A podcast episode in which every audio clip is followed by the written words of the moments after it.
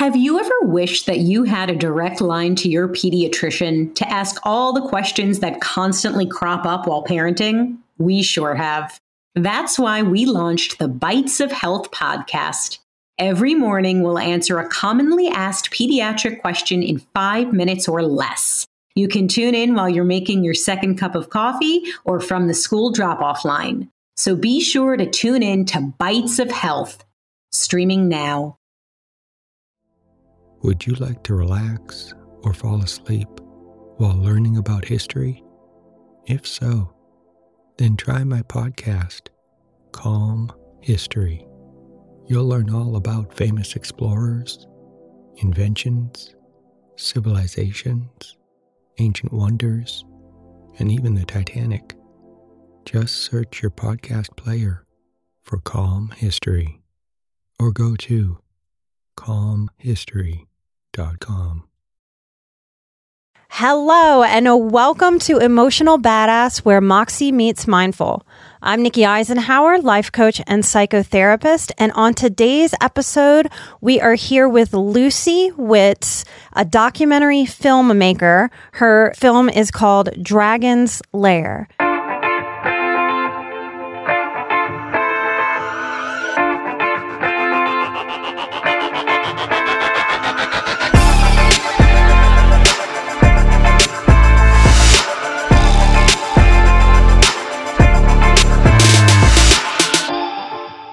Before we start talking to Lucy, I want to spend a moment talking to the audience. This is going to be a difficult topic for many of you, but part of what we do here on Emotional Badass as emotional badasses in our lives is that we look at these really difficult topics that are affecting us in society and as individuals. Um, so this documentary is about Lucy's experience in sexual abuse and pedophilia. Now, I am an advocate for survivors and victims, and in a lot of ways, it's an it's an easy advocacy. I get a lot of support for advocating for those that have been wounded by pedophiles. Lucy's coming from a different advocacy perspective, but one that I am very much getting behind. Um, so you'll hear that in the show, and I am available on our Patreon for any questions that may come up for you from this episode. This may be a triggering episode depending on where you are on your healing path. We are infinitely different and amazingly similar in terms of abuse recovery. If we run from our triggers, our triggers will run us. So if this topic is triggering for you, trust your gut. Do what you need to do based on your journey. If you need to turn it off right now and come back to it later, listen to that. Do that. If you need to bring it and sit with your therapist and listen to it with your therapist to learn how to ground, how to process, how to release some of your old pain and shame and confusion. Do that with your support team. If the show makes you want to connect with me for one session or ongoing work, know that that is available to you also. But if we run from our triggers, it's true that our triggers ultimately run us. So find the ways that you can lean into your growth edge to expand and to transform. That is how we heal. Thank you for tuning in to this powerful show and for giving us grace as we discuss very difficult topics. So let's go ahead and get started. Hello, Lucy.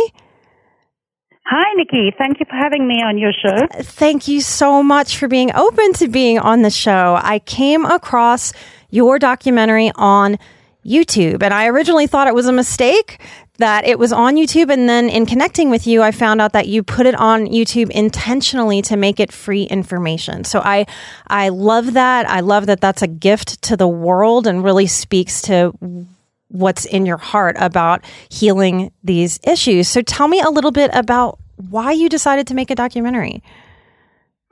Well, um, the journey of actually making the documentary came about because, uh, as is obvious in the subject matter, I was a um, subject of childhood pedophilia myself and childhood sexual, sexual abuse. Um, and through that journey of discovery as a teenager and then later into adulthood, I realized that there wasn't a lot of information out there at the time that was speaking to me and speaking to my experience as it was. Um, I found a lot of information that spoke into a sort of um, rhetoric of how it should be and how there is an expectation of what it should be, but that really didn't tick the boxes for me in terms of um, explain, you know, actually um, answering how I was feeling towards it and what my, you know, speaking about the relationship that I had with um, my um, abuser, and my abuser actually was my stepfather. So um, I felt the need to put my thoughts on paper and then subsequently in film. Um, and the second reason for making the film was because um, I had actually believed for many number of years, um, 20 years to be precise, that my abuser was dead um, because that is what I'd been led to believe. Um, through complete chance, I discovered that he was very far from dead. In fact, had been continuing on his line of abuse um, and had been taken to court for um, the alleged abuse of four minors in Namibia. I say alleged because the case is still ongoing, although um, I think it's very clear. Um, and I felt the need to support those girls who had been able to go forward with their um, court case and give them some form of evidence. So it was important to me to get him on camera, speaking to me openly, um, and speaking to me about the grooming process, because only through talking about the grooming process would I be able to um, hopefully be able to show the magistrate in his current case how there were similarities in the case that I experienced um, to the cases that he is currently being, um, you know, um, in court for at the moment. When I rewatched the film for this interview, I caught that in the beginning. And the first time I watched the documentary, I didn't catch that. I didn't catch that you had thought that he was dead many years and then found out that he wasn't and still perpetrating. You know, finding out that he was um, still perpetrating was probably the hard, one of the hardest things for me to actually come to terms with and to stomach. And the reason for that was because, you know, I believe they got away with it with us. Um, by us, I mean, of course, myself and my sister. Um, and he was let off lightly um, because he wasn't pr- prosecuted. Um, which you know has its reasons of its own, which I'll go and which I'll explain to you later. But it really, from a very naive standpoint and from a very naive point of view, it, it hit me hard that he had, even though he had been given this um, life get out of jail free card, um, he had actually had the nerve to go ahead and um, you know, allegedly do the same to, for more girls. Um, all four of the girls at the time of their um, allegations were under the age of 10.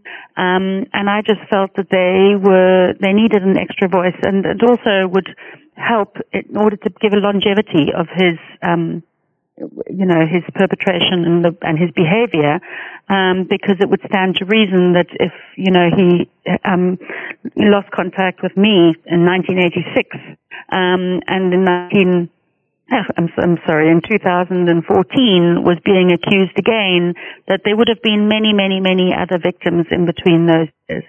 Um, and so I felt that, you know, even if the judge was going to try and look at the current cases that he had in isolation, um, as an old man, um, you know, sort of becoming a bit of a kiddie fiddler for wanting to not be too diminishing. But unfortunately, our court systems do diminish these crimes. Um, hopefully, with some sort of filmed evidence of cases that happened as far back as 1986, would give reason for her to believe that actually this was very much an ongoing and very much a long-term, um, perpetual behavior. I want to say that that's probably the norm. Like I identify very similarly with that dynamic, having been abused by my stepfather, who then adopted me, and finding out that he didn't start with me, he started with the younger children. So, one of the reasons I wanted to reach out to you when I saw the film was because I think the grooming aspects of how pervasive and how intimate and delicate the grooming is done not just to the victims, but to the people that are around them to enable the abuse for years and years and years. From being a therapist and seeing sexual abuse survivors over the years, that many abusers have what Dragon shows in your film. This very non frightening, um, very charismatic, very safe feeling energy, um, even while they can be a little creepy? Well, I'm very pleased that you say that, Nikki, because the, you know, all research that has been done um, to date, or at least documented to date, does prove that um, pedophilia is not something that you get over. It is not a once-off thing. You know, it's not it's um, you know more along the lines of the analogy that Dragon himself uses of a lion going for a, a girl at a waterhole. You know, once you've had that um, experience, the chances of going back and re-performing that experience over and over and over um, are absolutely profound. I mean, we know this to be the case. This is all research that is, um, you know, points that very direction. It's not something that is just, um, you know, you you can recover from, um, which is why I think I advocate in the way I do um, and have the standpoint I do of trying to reach the pedophile before they actually go ahead and perpetrate. Um, because with that perpetration, the perpetration does not start and the, and the crime does not begin um, with the day that the pedophile starts having sexual activity with a child. As you said quite rightly, there is a very long and very delicate grooming process that, per, that takes place long before there is any form of sexual activity. Um, and that grooming process is a normalization of the situation.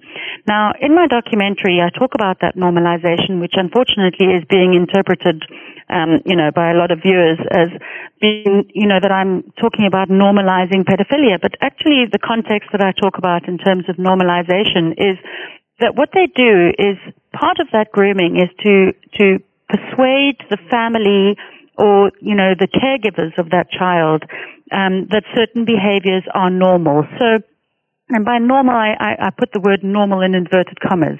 Um, it's becoming comfortable with nudity. It's becoming comfortable with touch. Um, it's also developing a relationship with the child and as well as the caregivers, um, and sometimes even close friends, whereby they trust this person and they trust that the, this person's intentions are um, clear as to what they perceive those intentions to be.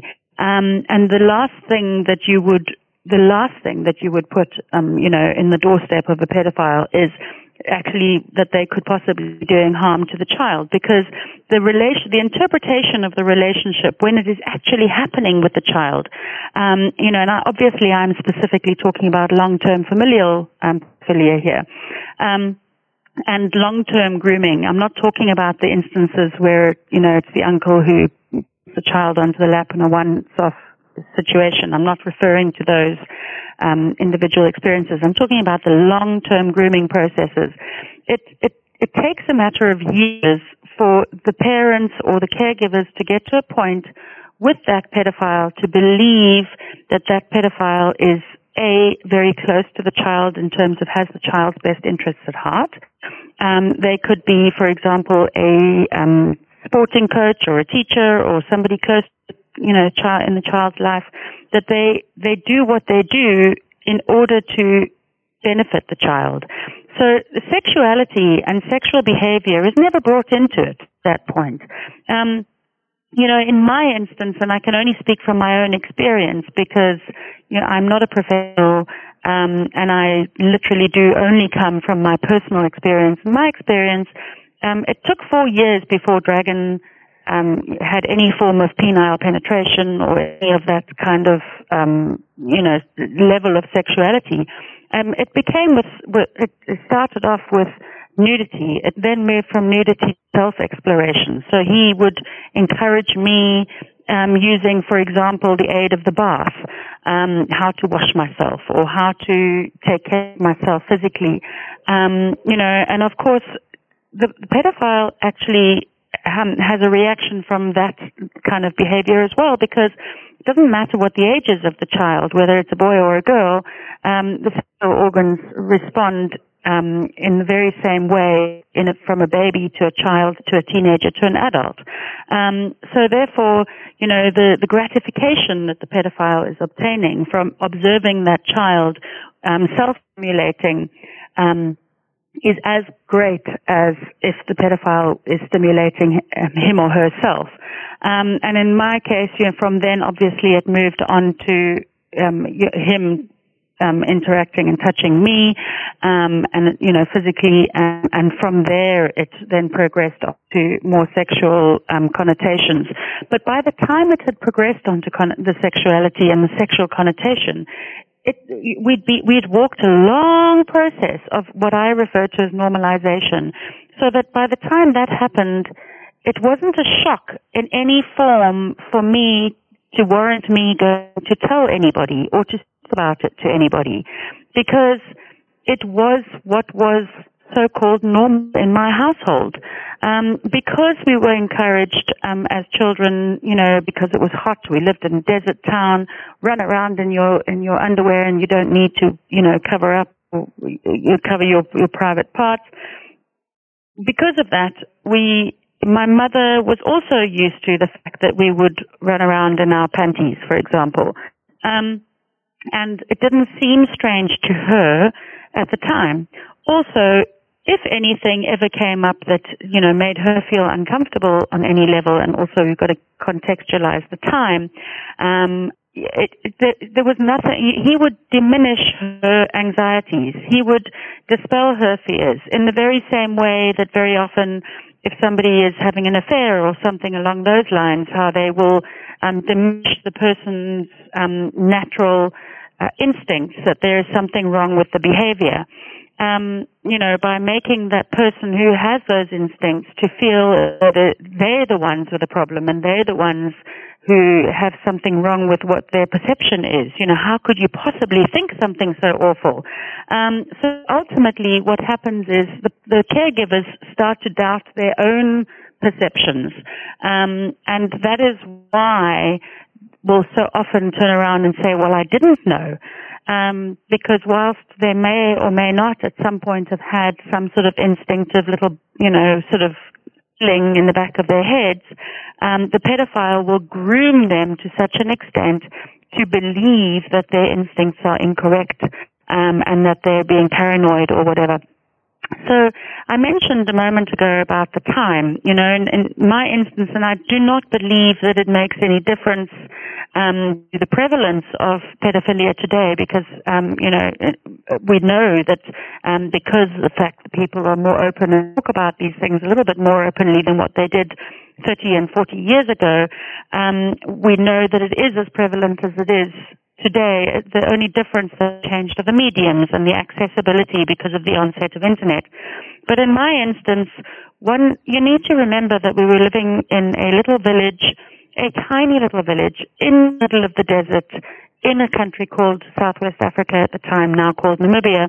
Um, you know, we were nearly two or three hours away from the nearest town. Um, there was no internet in those days. We had party line telephones. Um, you know, if you wanted information, you would go to the library and you'd out an encyclopedia.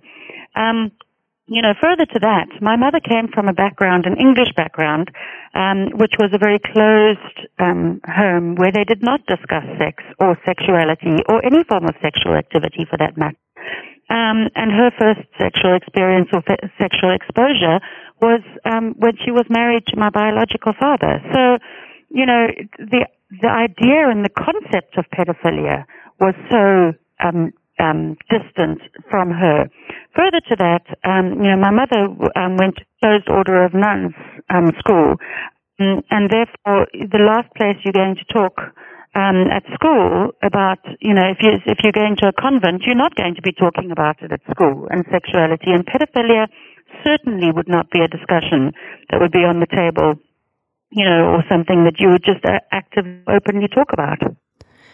Yes, and I think that's part of the pervasive problem of it. And you know that that visual you gave earlier of you know the the the tiger or the lion going into the lair i think what that sets us up for because i believe that that's sort of our collective unconscious belief of stranger danger and where is this dangerous predator?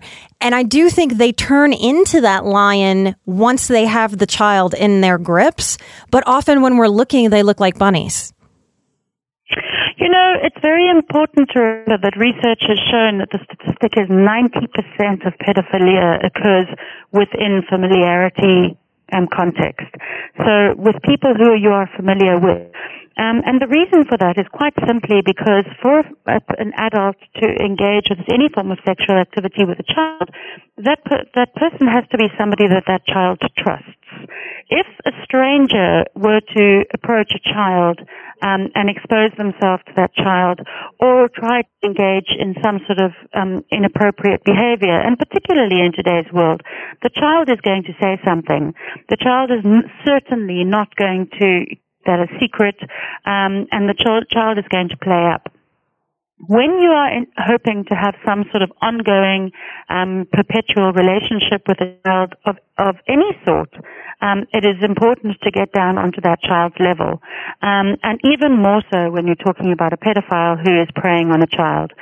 Um, the, for that child to maintain secrecy of that um, relationship, the pedophile needs to ensure that he or she has created an environment of trust. Um, and an environment of trust is something that happens with somebody who you know. It is not something that happens with a stranger. Would you like to relax or fall asleep while learning about pivotal moments in history? If so, then try my new podcast, Calm history. It's a time machine of tranquility, filled with immersive and fascinating stories from history.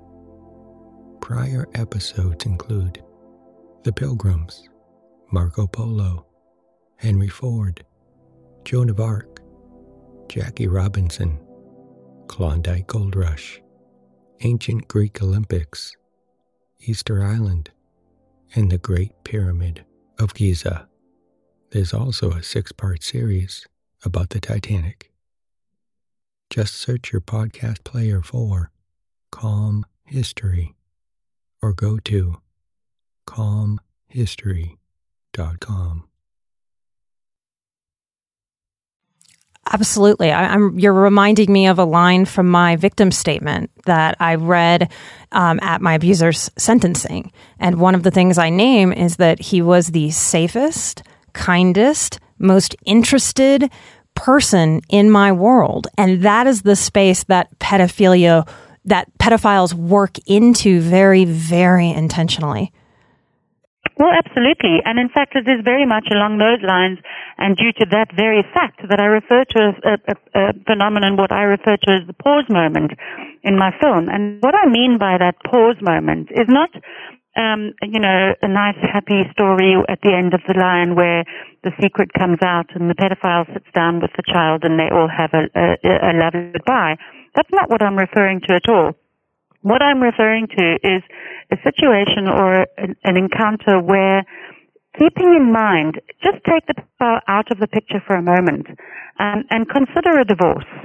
You know, if you have a marriage, um, you know, or a partnership between a husband and wife or, you know, a couple of, of some description, um, and there is a child involved in that relationship, before there is any form of divorce, there will be a, some form of counseling, um, and the purpose of that counseling is very often in order to ensure a smooth transition and a smooth exit for the child to minimize the damage of that exit.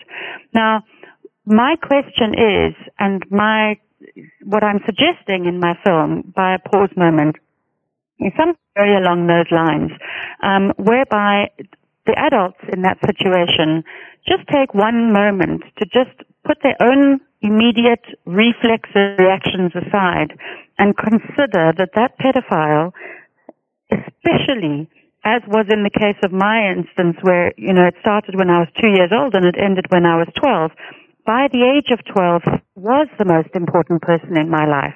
Why? Because he had created it so and yes. he had created that, that relationship. So a moment needs to just be taken to consider the child's perspective um, to give the child the opportunity to ask the questions, to address the issues, to she doesn't need to ask the pedophile necessarily the questions, but she certainly needs to have the opportunity to ask those questions. And sometimes the only person who knows the answers to those questions is the only other person who was involved in those environments and those, those experiences, which is the pedophile.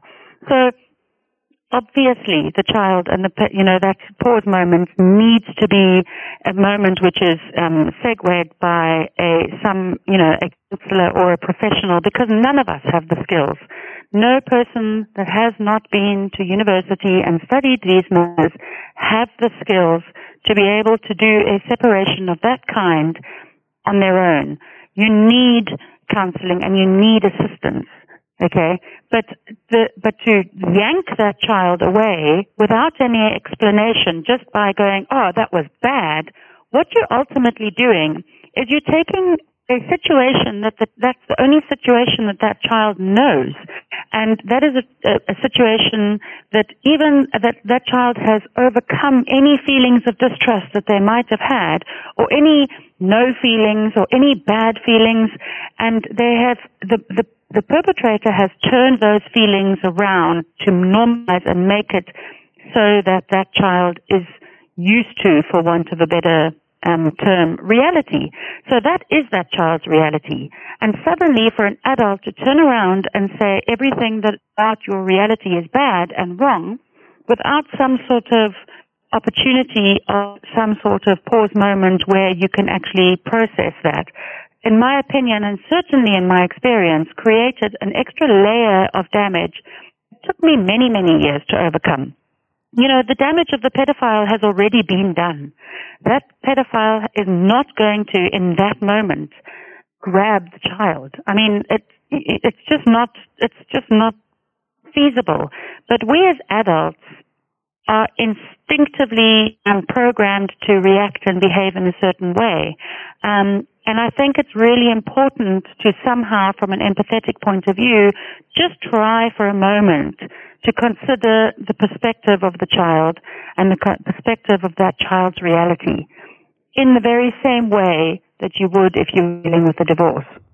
Well, you're naming the layers of trauma that happen that are above and beyond the sexual abuse. I believe you're naming an attachment wound like the additional trauma of the attachment being ripped away. And for that type of abuse, that I want to be really clear with our listeners so that no one mishears or misunderstands that what Lucy and I are talking about is is the the variance, the spectrum of abuse. Sometimes, even with child childhood abuse with people that they know, sometimes it's violent and dark and scary from being in the field and working with sexual abuse survivors for, I believe this is my 13th or 14th, maybe, gosh, maybe even 15th year of doing this type of healing work, what I've known to be true, come to know, is that most of the abuse is this sort of softer, kinder abuse of intimacy that allows for the sexual abuse. And I believe that because we have this collective unconscious belief that sexual abuse, when, when we think of that, we think of violent rape. And I believe when we get into the systems of pressing charges or of the secrets being released, what happens is there's this knee jerk reaction of handling it as if it is a violent rape instead of understanding the attachment that has been necessary to allow this type of abuse and helping that child through those moments without tacking on another attachment wound. Absolutely, and it's you know it's it's also about the labeling of that um, process. You know, um, nobody is suggesting for an instant. Well, I certainly am not suggesting that it's not bad, and that and that it's not absolutely abhorrent behavior and that it should be done away with immediately under all circumstances. I mean, obviously that's the case. And yes. I wouldn't be here and I wouldn't be doing, you know, what I'm doing if I didn't believe that.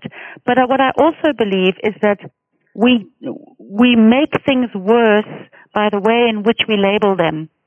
So if you say to a child that everything that they have believed in their life to be good is suddenly bad, it really nullifies their existence. Yes. Um, you know, and that process of teaching that child what the, that behavior and that um, experience that they experienced was bad needs to be a process. Um, and that process should not happen in that instant of separation. I'm not suggesting that there should be an ongoing relationship with a child and the pedophile, uh, or, and if there is, it should certainly be a facilitated um, process, obviously. Um, but in the very same way that you wouldn't turn around and say your parents are no longer going to live together because they don't get on together, um, and therefore, and everything that your other parent has ever said or done is bad, um, and therefore you can never speak to or see them again. We don't behave like that in other instances. Um, and in this instance, it, it's very similar from the perspective of the child. Again, it's important to keep in mind that when I'm, what I'm referring to specifically is long-term familial pedophilia. I'm talking about people very close to the child, and this is something that's happened over a period of time and has been a gradual process and has happened over years and years. This is not the once-off um, case. Um, and, you know, obviously there is an assessment process of exactly what happened. I mean, in my situation and in my case, I was not the one who revealed the secret. So the secret came out and there was this complete chaos and hullabaloo in the house. I didn't understand what was going on. The only time, you know, obviously my mum was reacting to the loss of her relationship and the shock of what had been going on. Um, in that time, there was no professional who was finding out what actually did happen. I mean, it was only when I when I started unpacking it for the film that my mum realized for the very first time that it was something that had been going on for years and years and years perpetually. Um, her understanding all of these years was something that had happened sort of once or twice. Um, you know, she certainly had no concept and had to be guided through the understanding that this was something that happened continuously mm-hmm. for a mm-hmm. number of years. And that's the instance that I'm referring to. I'm not, you know, I think one would obviously handle it very differently in the instance where it's a once, twice off instance, um, you know, um, where these things actually occur. And even in those instances of once or twice off, you can be rest assured that there has been a grooming process um, you know, because otherwise it's it's it, it's a very very different. That's a very different subject. Um, you know, so I'm talking specifically about those long-term perpetual scenarios, and in that in those scenarios and in those cases, I do think that it would be very beneficial for everybody when the secret comes out to just stop for a moment, do nothing for a moment, talking about weeks and days and, you know, I'm talking about just for a moment. Get professional help. Be guided through the process. Don't take on that child and ask pointed questions yourself because the questions and the way in which those questions are pointed create a perception that that child carries with themselves. In my instance, it was guilt. I then went on and became, um, you know, completely sexually deviant for for a very long time. You know, and and self-deprecating and by sexually deviant, I mean I would have as many, whoever was willing to have me. Um, you know, promiscuity, drugs, alcohol, anything that, I felt guilty. I felt that I was not worthy of anything else. And not only that, but I had, my sexuality had been awakened at a very early age in my life. Um, and it was very hard for me to con- to comprehend and to understand that that was inappropriate um, because there was no professional guidance through that process.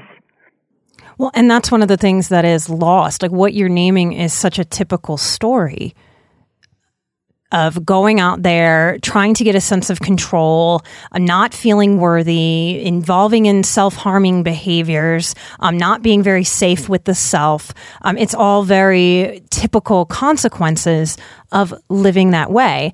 Now, part of what's fascinating about your documentary, Dragon's Lair, is that you give us some insight and some footage unlike anything that I have seen before. You get him to admit his strategies and we get to see inside his twisted mind how he processed doing what he has done and his relationship with you. The therapist in your film, I thought it was brilliant and spot on that she named that the grooming isn't just about the support system and the child. As they are grooming, they are also manipulating themselves into these twisted storylines that somehow uh, give them permission to perpetrate. Well, there were there are two things um, the first is, you know, again, from the feedback that I get from my film is, you know, I'm obviously haven't dealt with my issues, you know, and I've obviously not sort of processed any of this because I can just sit there and, you know, under his spell. Well, you know, you've got to remember that for me to be able to get him to admit to those things as openly as I needed him to admit to them and to speak as openly as I did, I had to give him some sense of you know, a, feeling of safety. If he did not feel safe talking to me about those things, I would not have been able to get him to the story. And I needed him to tell me the story because I needed it to be able to be used in court. Now, the very first thing that I did when I met him in the desert, or, you know, obviously there was a process before, literally, you know, within 24 hours of asking him to do the film and then meeting up with him and actually driving out. But I had I had to take him through the process, the legalities as a disclaimer, um, and you know who owns the footage and that I can use the footage and what I'm going to do with it, etc., etc. I then had to talk to him and lure him into a sense of that he's in control.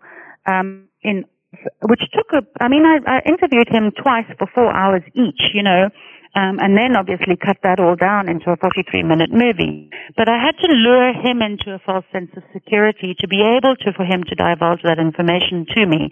Um, but what is really, really important is, is that at no point during any of those interviews did he ever take responsibility for his actions. Mm-hmm. And the reason for that is because they pedophiles, and, and I do generalize when I say this because, again, you know, I, Dragon is not the only pedophile who I've had exposure to or spoken to.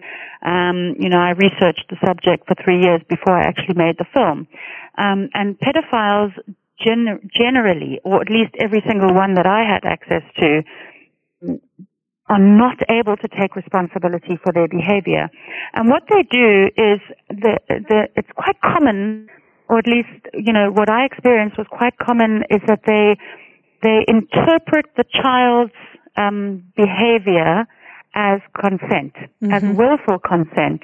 Um, but what in actual fact, it's they, they completely disregard the grooming that is transpired before that sexual behavior and the guidance that they have taken that child and led that child down that path to get to that point where they uh, where they come across and can be perceived as being consensual. That does not mean that the child is consensual. A two, three year old child is not consenting sex because a two or three year old child does not naturally and instinctively know what sex is at that point. However, a two year old or three year old or four year old child does want to please and they do want to do what's right and they do want to be in the good books and they don't want to be in trouble and they don't want to do wrong. So they will do what is asked of them if they've been guided down that path to be explained what is expected of them. And then when they do respond to what is expected of them, then that is in turn interpreted and twisted to be consent from the perspective of the pedophile. And that is where so much of the shame lies. I cringe when I think about how many people have succumbed to suicide and overdoses trying to deal with the pain of their shame. And I'm hoping through our show today that anyone listening who is resonating with what we're talking about can really, really take this in and understand that that is, you can release a lot of your shame because we were we we were groomed to be good girls and wanted to be and we're good girls naturally. yeah. And that is that is the real real twist of this abuse. Yeah. So, you know, obviously this is you know, as much of a and the boy issue, you know, as it is a man and a woman issue. I mean, this is not a man on girl situation. This is something that happens across the board. Yes. It is women um, abusing girls, it's women abusing boys, it's men abusing boys and men abusing girls. And it happens across the board. The only difference is, is that girls have more of an inclination to talk about their their their, their um, experiences than boys do, and that is why at the moment, um, because you can only base your statistics on reported cases, um, girls are more inclined to a be questioned about these things um, for these for this, um, these instances to actually be revealed. People forget about the, the prevalence of um, pedophilia with boys. Um, you know, pedophilia with boys is just as profound and just as damaging, um, as well as pedophilia perpetrated by women. Um, you know, th- this is not a man problem. This is a world problem. This is a human problem, um, which then brings to my, the point which for which most people find extremely controversial, which is um, you know my why I choose to work um, and do a lot of work um, working in the field of for the perpetrator, and the reason for this is not because I I work you know I want to work with perpetrators or people who have perpetrated, but I honestly do believe that we need to be working to in, with preventative measures rather than working with um, you know once it has happened. Um, because if we can start with sexual education in school um, and we can start working with perpetrators before they go ahead and actually um, you know perpetrate and, and, and get involved with children, I believe we have a far better chance of um, getting it to nipping it in the bud as we can.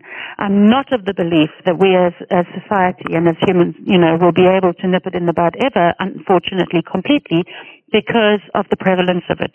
Um, you know, I think it's going to take millennia before we are, as a as a human form, are willing to you know, uh, be able to say that we have done away with pedophilia completely.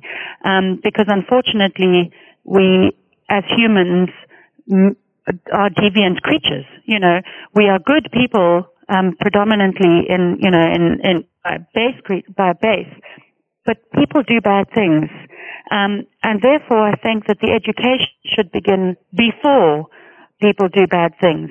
In the very same way that you teach a child not to steal, and you teach a child and you teach a teenager not to commit murder or not to hurt other people, or not to, you know, um, um, get involved in any form of crime, or what we feel societally is bad, I believe that in the very same way, we should be openly teaching people about um, child sexual behavior early, early, early on so that we can work on prevention. And by demonizing pedophiles and by creating such a intensely and profoundly bad stigma around it, the very last thing that potential pedophiles, people who have not perpetrated, will feel safe to do is come out of the closet and declare that they have these urges. If we can, as a society, start trying to work on safe places where people who have not perpetrated can come out and actually seek help before they go ahead and perpetrate. I think we will be closer to trying to find some sort of solution. Yes. Because at the moment, we are dealing with the consequence and we are not dealing with it, you know, beforehand the, the, and prevention measures. Yes. And because I believe in the spectrum, I do believe that there are some with these desires and sexual attraction to children who do possess enough empathy and insight to have shame, to not want to hurt a child, to have some intelligence and awareness about the potential effects on that child and what they can lose in their own lives, that there is a motivation in some pedophiles to do that work, but there's nowhere for them to go. I also believe exactly. that there are many, many pedophiles that are narcissists who will that's part of not taking responsibility for their behavior a narcissist cannot it is always everyone's fault so i think we don't do a very good job of talking about not just pedophilia but narcissism within the pedophilia and then sociopathy within the pedophilia which i do not believe are fixable no, and but we know this. We know that mm-hmm. they're not fixable, and and and uh, you know, again, with regards to pedophilia, we also know that once a pedophile has perpetrated that, you know, it's a one-way street, and and it's very well and fine say yes, kill the pedophiles and lock them up and throw away the keys. Yes, I do believe that pedophiles and narcissists and sociopaths psychopaths should all receive their days in court, and they should absolutely, um, you know, um, receive punishment for their behavior. I'm not suggesting that they shouldn't, but I'm suggesting that we need a lot more education to um, create safe places for these people to go before they start with that behavior. Because I do believe that through guidance, through support groups, through, um, you know, um, education, you can prevent people from walking down that road. You can give people tools to help them prevent that behavior and identify that behavior before they have to go ahead and behave in those ways. Yes, and, it, and I think those responsibilities begin with parents and they begin at school. But at the moment, we are too afraid to talk about the pedophile. You know, we're too afraid to talk about what can we do to help pedophile. Because let me tell you, a pedophile is not only a pedophile once they start perpetrating. Pedophilia is the desire. Pedophilia is the wish to have sexual education, uh, sexual in, um, interaction with a child. And therefore, a pedophile is a pedophile even if they have not perpetrated. But we need to stop them before they perpetrate. And the only way we're going to do that is by creating safe places. Yes, yes. You know, when I started the show and I said the word incest to someone, they cringed and they said, We're not ready for that word. And my response was, Yeah, I wasn't ready for it either. That doesn't mean we get a free pass into not dealing with it. I looked up some numbers for the show, and, and we know that internationally, the numbers are one in three females and one in four boys are the estimates about sexual abuse. When I looked at flu numbers, the, 5 to 20% of Americans get the flu each year. And if we sit back and really think about that, I mean, we all either we get the flu or we know a handful of people that get the flu. And that, those are lower numbers than sexual abuse numbers. You know, to completely turn on its head, you've got to also consider that one in three girls are sexually abused before the age of 18 and one in four boys are sexually abused before the age of 18. Who's doing that abuse? That serves to reason that behind every one of those children is a pedophile. Mm-hmm. So what percentage of our population are pedophiles when you really stop to think about it? Yeah. They're not just the creepy people that are hiding behind bushes and jumping out and flashing at us. They are people who are in our circles.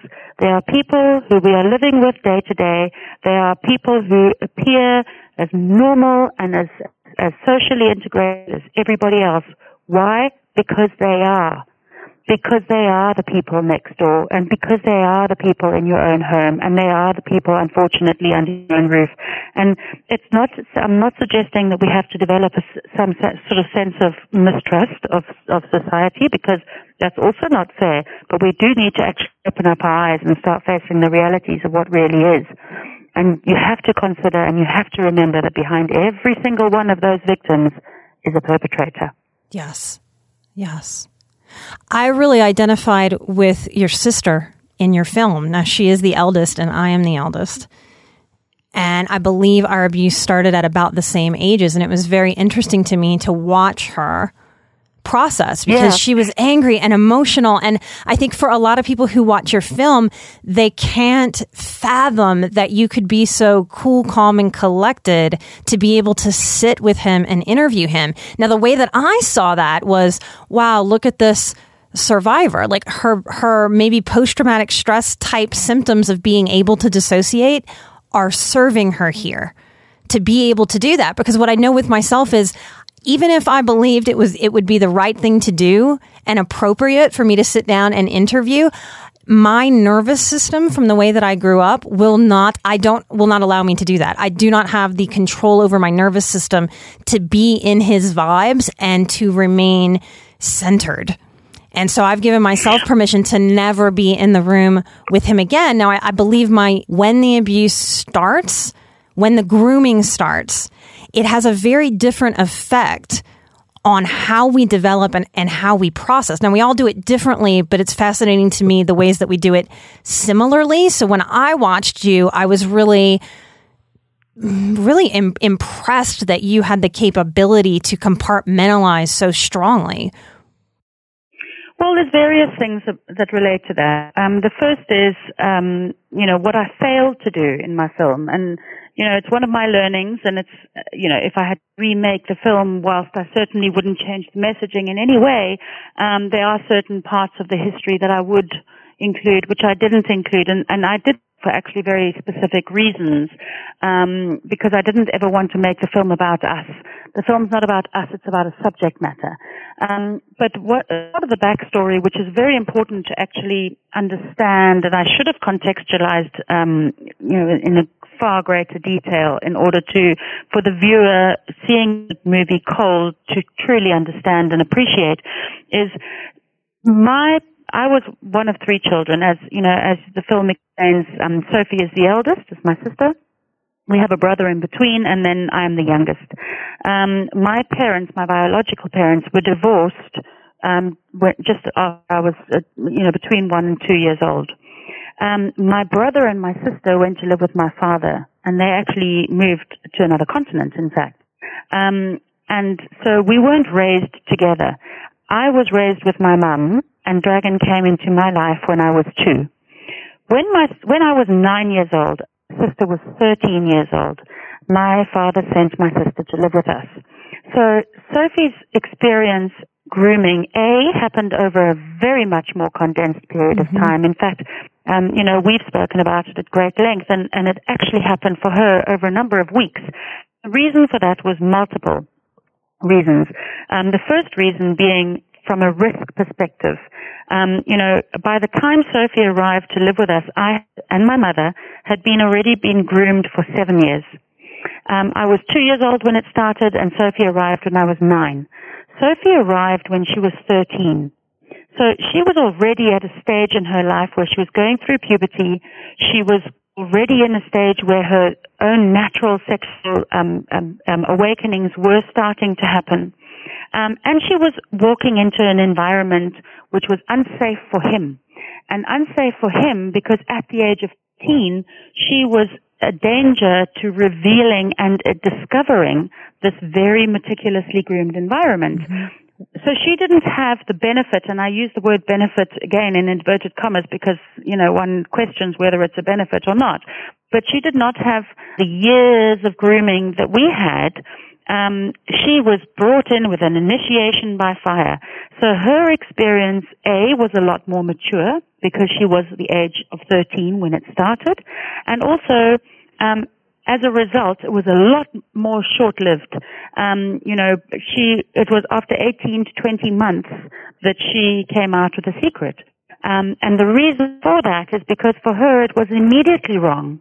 Um, she was 13 when it started, so there was no normalization process, if I can put it that way, which happens when it starts when you're very young. Uh, so she came in at a stage where she was already a teenager. Um, and so dealing with that abuse for her has been profoundly different to how it was for me. He was not her father. He was not her father figure. She arrived in a home which was already a confusing situation for her she arrived into a situation where she was in effect raped. I'm not suggesting that what happened to me was rape. Of course it was, but it was a very different form of rape. Mm-hmm. And she, she, you know, so by the time she arrived, she already had her sense of self. She already had, you know, whether it was a good sense of self or not, is, you know, is, is still to be the jury is out because you know the um, the experiences that she had lived while she was living with my father. But that's a completely different scenario. You know, the point is that by the time she arrived into our household, she was arriving as a threat to Dragon. Also, the experience from her perspective and the receipt of that experience was very different because she was, by the age of 13, she had already, um, you know, she was already starting her self-discovery, um, both as just a human being and as a woman and as her place in this world, um, as well as her, her sense of sexual discovery, um, because that is the natural process and that is the natural progression. So further to that, I've had the, the opportunity and I've had the, the, the, privilege of having a lot of therapy. I have it out um, intentionally. I have gone out and I have actively found therapy. You know, I've, mm-hmm. I've, I've spoken to therapists of various types. I've had various therapists over the years intentionally because you can't only ever have one viewpoint. Yes. Um, whereas my sister has not always had that privilege. Mm. So that was the first part. The second part is we are different human beings and we process things differently. So my, I am a naturally inquisitive person in the context of I want to understand something to the greatest detail. For me to be able to let something go, I need to explore it in the minutiae. I need to get to the point where I understand every single little detail about it. Um, whereas my sister's way of, of managing and coping with it is to not keep it in her present, is to put it into her past and to leave it in her past because that's where it belongs through my process of discovery and through my process of dealing with it, and I'm not suggesting that one process is better than the other, it's just different, and it, therefore it allows us to live different lives, and it allows us to live different realities with that subject matter. But because of our different processes, I am able to contextualize my process um, my experience that belongs in a certain time period, and even so, I am where I am today. The two are interconnectable, they are interchangeable, and they are also um, um, uh, detachable. So when I was sitting there talking to Dragon, there were two things that happened. The first is, because I hadn't seen him since I was 12 years old when The Secret came out, in my mind's eye, he was still 30 years old. So it was a great big shock for me to discover and see him and realize that actually he was an, an old man in his 60s who was mm-hmm. stooped over. So he was therefore not the same person from my youth. Okay, that was number one. Number two, I was sitting there as a filmmaker. Um, and as a filmmaker, I was sitting there look, thinking about camera angle. I was sitting there thinking about where the sound is coming from. I was sitting thinking about shadows. I was sitting, uh, I mean, there were so many things that were going through my mind. Um, I had to be disconnected because the priority in that moment was not about me. The priority in that moment was about getting the evidence on camera and on film so that in the case they would be able to use it. Not only that, but it was important for me to get him to feel comfortable enough to talk to me openly so that I would be able to put something together to share my experience so that when somebody else was out there looking for the information, as I was at the age of 12, 13, 14, they would be able to find something. And if the film can help one person, then the job is done. I think it has. I think it definitely, definitely has. It's helped me just to see it and know that it's out there, to know the other therapists and coaches who are helping people through the long term consequences of this and repairing our own sense of intimacy, our own sense of safety in the world, our own sense of who we can trust and how to, to trust and how to question and how to find our voice and stand up again, I think it's a magnificent piece of work. Um, I'm curious, like now that the film is all kind of, it's done, it's out there, what has that done for you? Lots of survivors ask me about closure, and I think closure is such a it's a funny thing and a funny word. And I, I don't, I, I, feel torn about whether or not we get that from people versus creating closure ourselves. Like what did, what did doing the film and putting it out there do for, for you? Well, I don't think that there is such a thing as closure on an experience like that. Mm-hmm. Um, you know, when you consider closure, I mean, I'm a quite a visual person, and immediately what comes to mind is a book, and then you get to the end of the book, and you close the hardcover at the end, and that's it. You can put the book back on the shelf. You know, with an experience like that, and um, you know, it it is part of your DNA. It mm-hmm. becomes part of who you are. Um, so it's not about closure. It's about learning to live with yourself, a free human being from a day to day and having the understanding that you have a choice. Um, and that choice is how you're going to live every day, how you're going to conduct your relationships with the perpetrator, with your enablers, and with future relationships. It is about understanding that you have a choice as to whether you're going to choose to be happy today or choose not to be happy today. And I do believe it is a choice. And I do, that's how I personally live my life. You know, I do have bad days. Of course I do. I have a lot of bad days. Um, uh, in fact, uh, I probably have a, more bad days than I care to admit to. Um, but the thing is, is that I, I allow myself to have bad days. It's not because those days just overcome me, you know, take over and I lose control because ultimately I don't, be- I do believe that as adults, we are in control and that's one of the things that make us human beings. Um, and so I, it's more a case of I allow myself the space to mourn or to be upset or to be sad or to have a bad day. And in terms of that choice, it also comes down to you know, choosing how you're going to compartmentalize your experience. Is that experience going to define me? Am I going to give the power over every single day of my life? No, I'm not. You know, I get to choose how today is going to be. I get to choose to what extent that is going to influence my decisions of today. Um, and I get to, look at each new relationship that I have with a human being and go, am I going to be distrustful or am I actually going to give this person the benefit of the doubt? Because my experience happened with Dragon. My experience did not happen with every single human being out there. And therefore, my perpetrator was Dragon. And I keep that context and I keep that box where it belongs. Yes, it is part of my past, but it is also just a part of my present. But I get to choose how I'm going to allow that to be part of my present. Yeah, I think our power lies in how we choose. Absolutely. So it's not about closure. It's about learning how to live with that which is and the reality of that which is.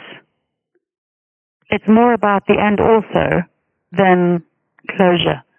You know, it's not about letting it go. It's about learning to live with it.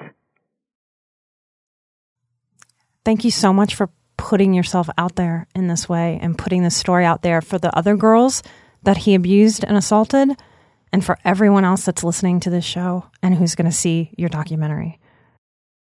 Thank you, Nikki, and I pre- really appreciate you having me on your show. And good luck with the with the program and um, with the messaging and with your advocacy.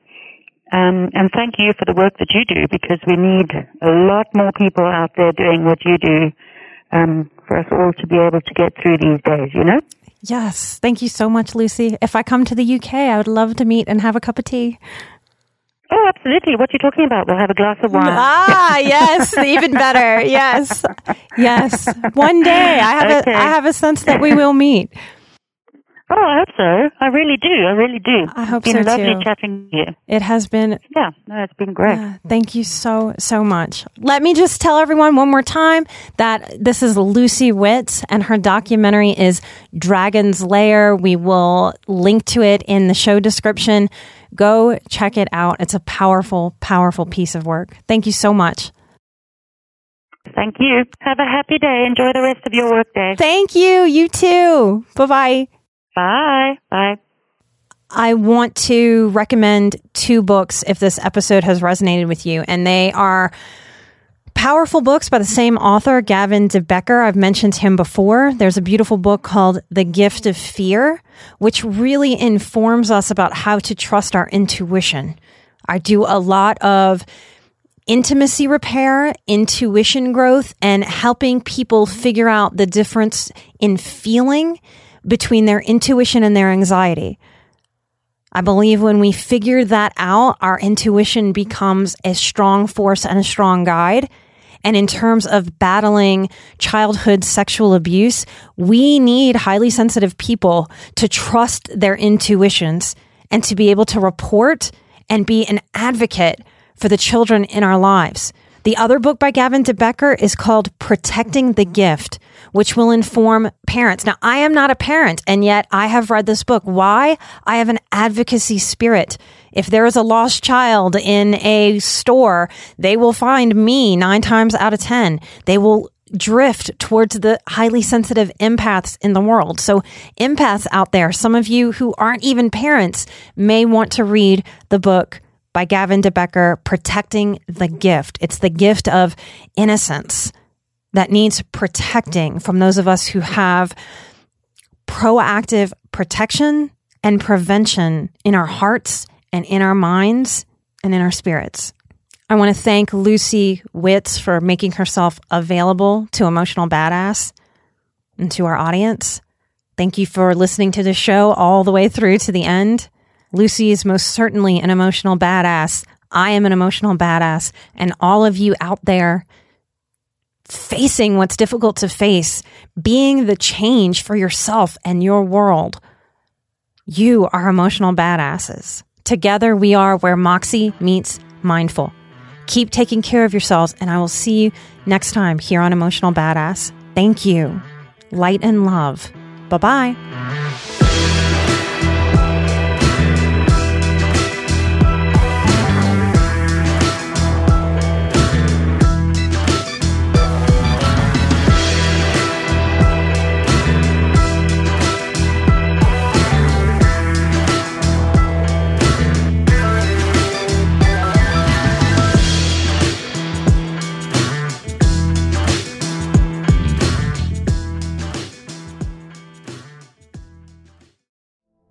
Would you like to relax or fall asleep while learning about history? If so, then try my podcast, Calm History. You'll learn all about famous explorers, inventions, civilizations, ancient wonders, and even the Titanic. Just search your podcast player for Calm History or go to calmhistory.com.